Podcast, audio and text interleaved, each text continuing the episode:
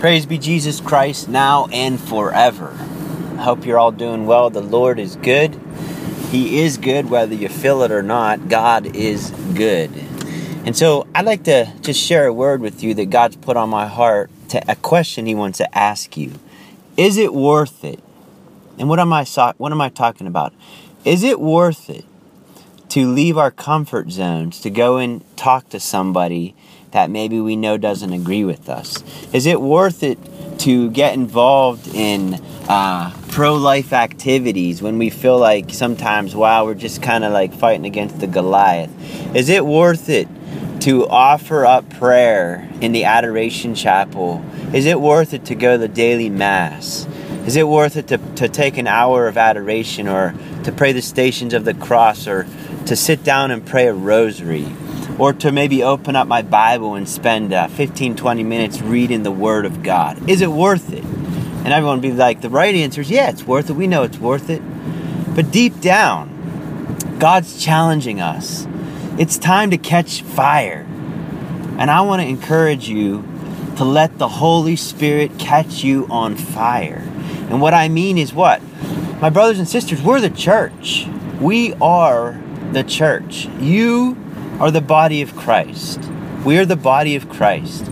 You're a temple of the Holy Spirit. Listen, it doesn't matter what happens. I might get cancer tomorrow.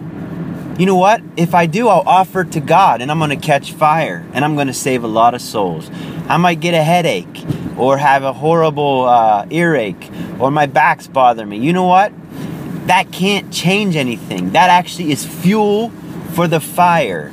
I might be in a situation where I'm sick and it doesn't seem like there's a, a, a, a, solution. It doesn't seem like there's a way out. You know what?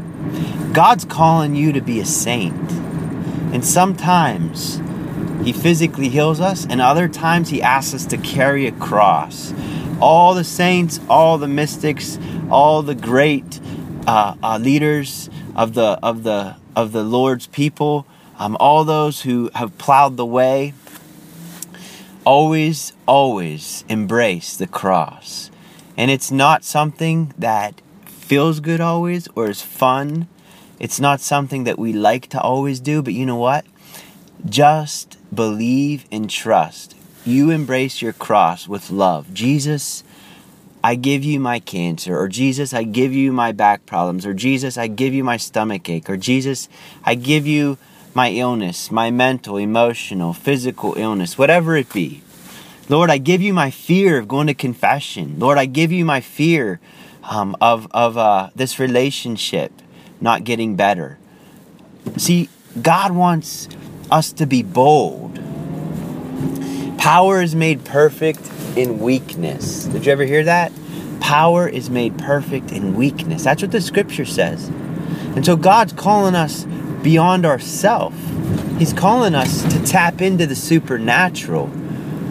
But you know, so often what happens is we again we limit God because we're we're thinking like man thinks, or thinking like like man thinks. Well, obviously, yeah, we are men, we are women, we are human, yes, but we have the gift of faith, which taps into God's thought life.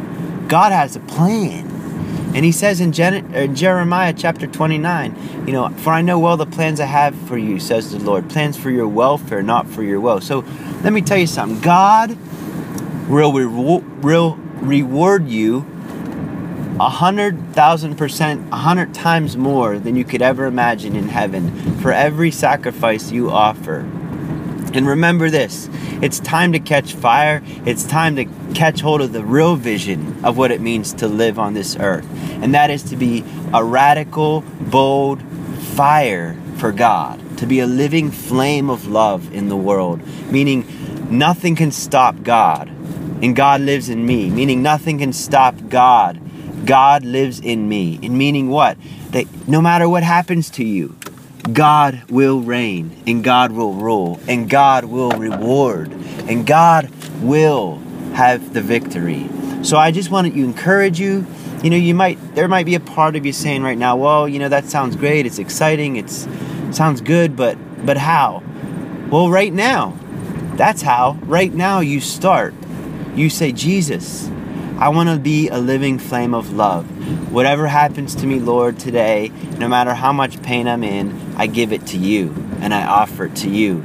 I offer it to you, Lord, for penance, for the sins of the world, for the ways that you're hurt. I offer it as, as a sacrifice of love for you, for my own sins, for the sins of the world, for deliverance, for healing. Just start praying. That's how it happens.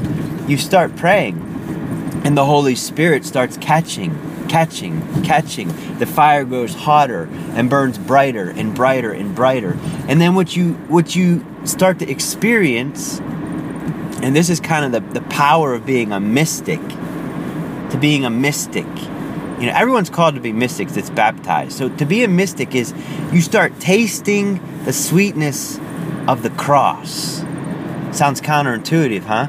You start tasting the sweetness of the cross. There's a hidden sweetness when you totally radically embrace the cross for love of God and the salvation of souls.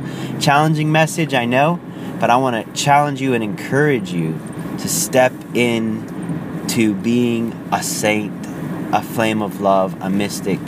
In the name of Jesus Christ, may God the Father bless you, the Father and the Son and the Holy Spirit. Go and set the world ablaze.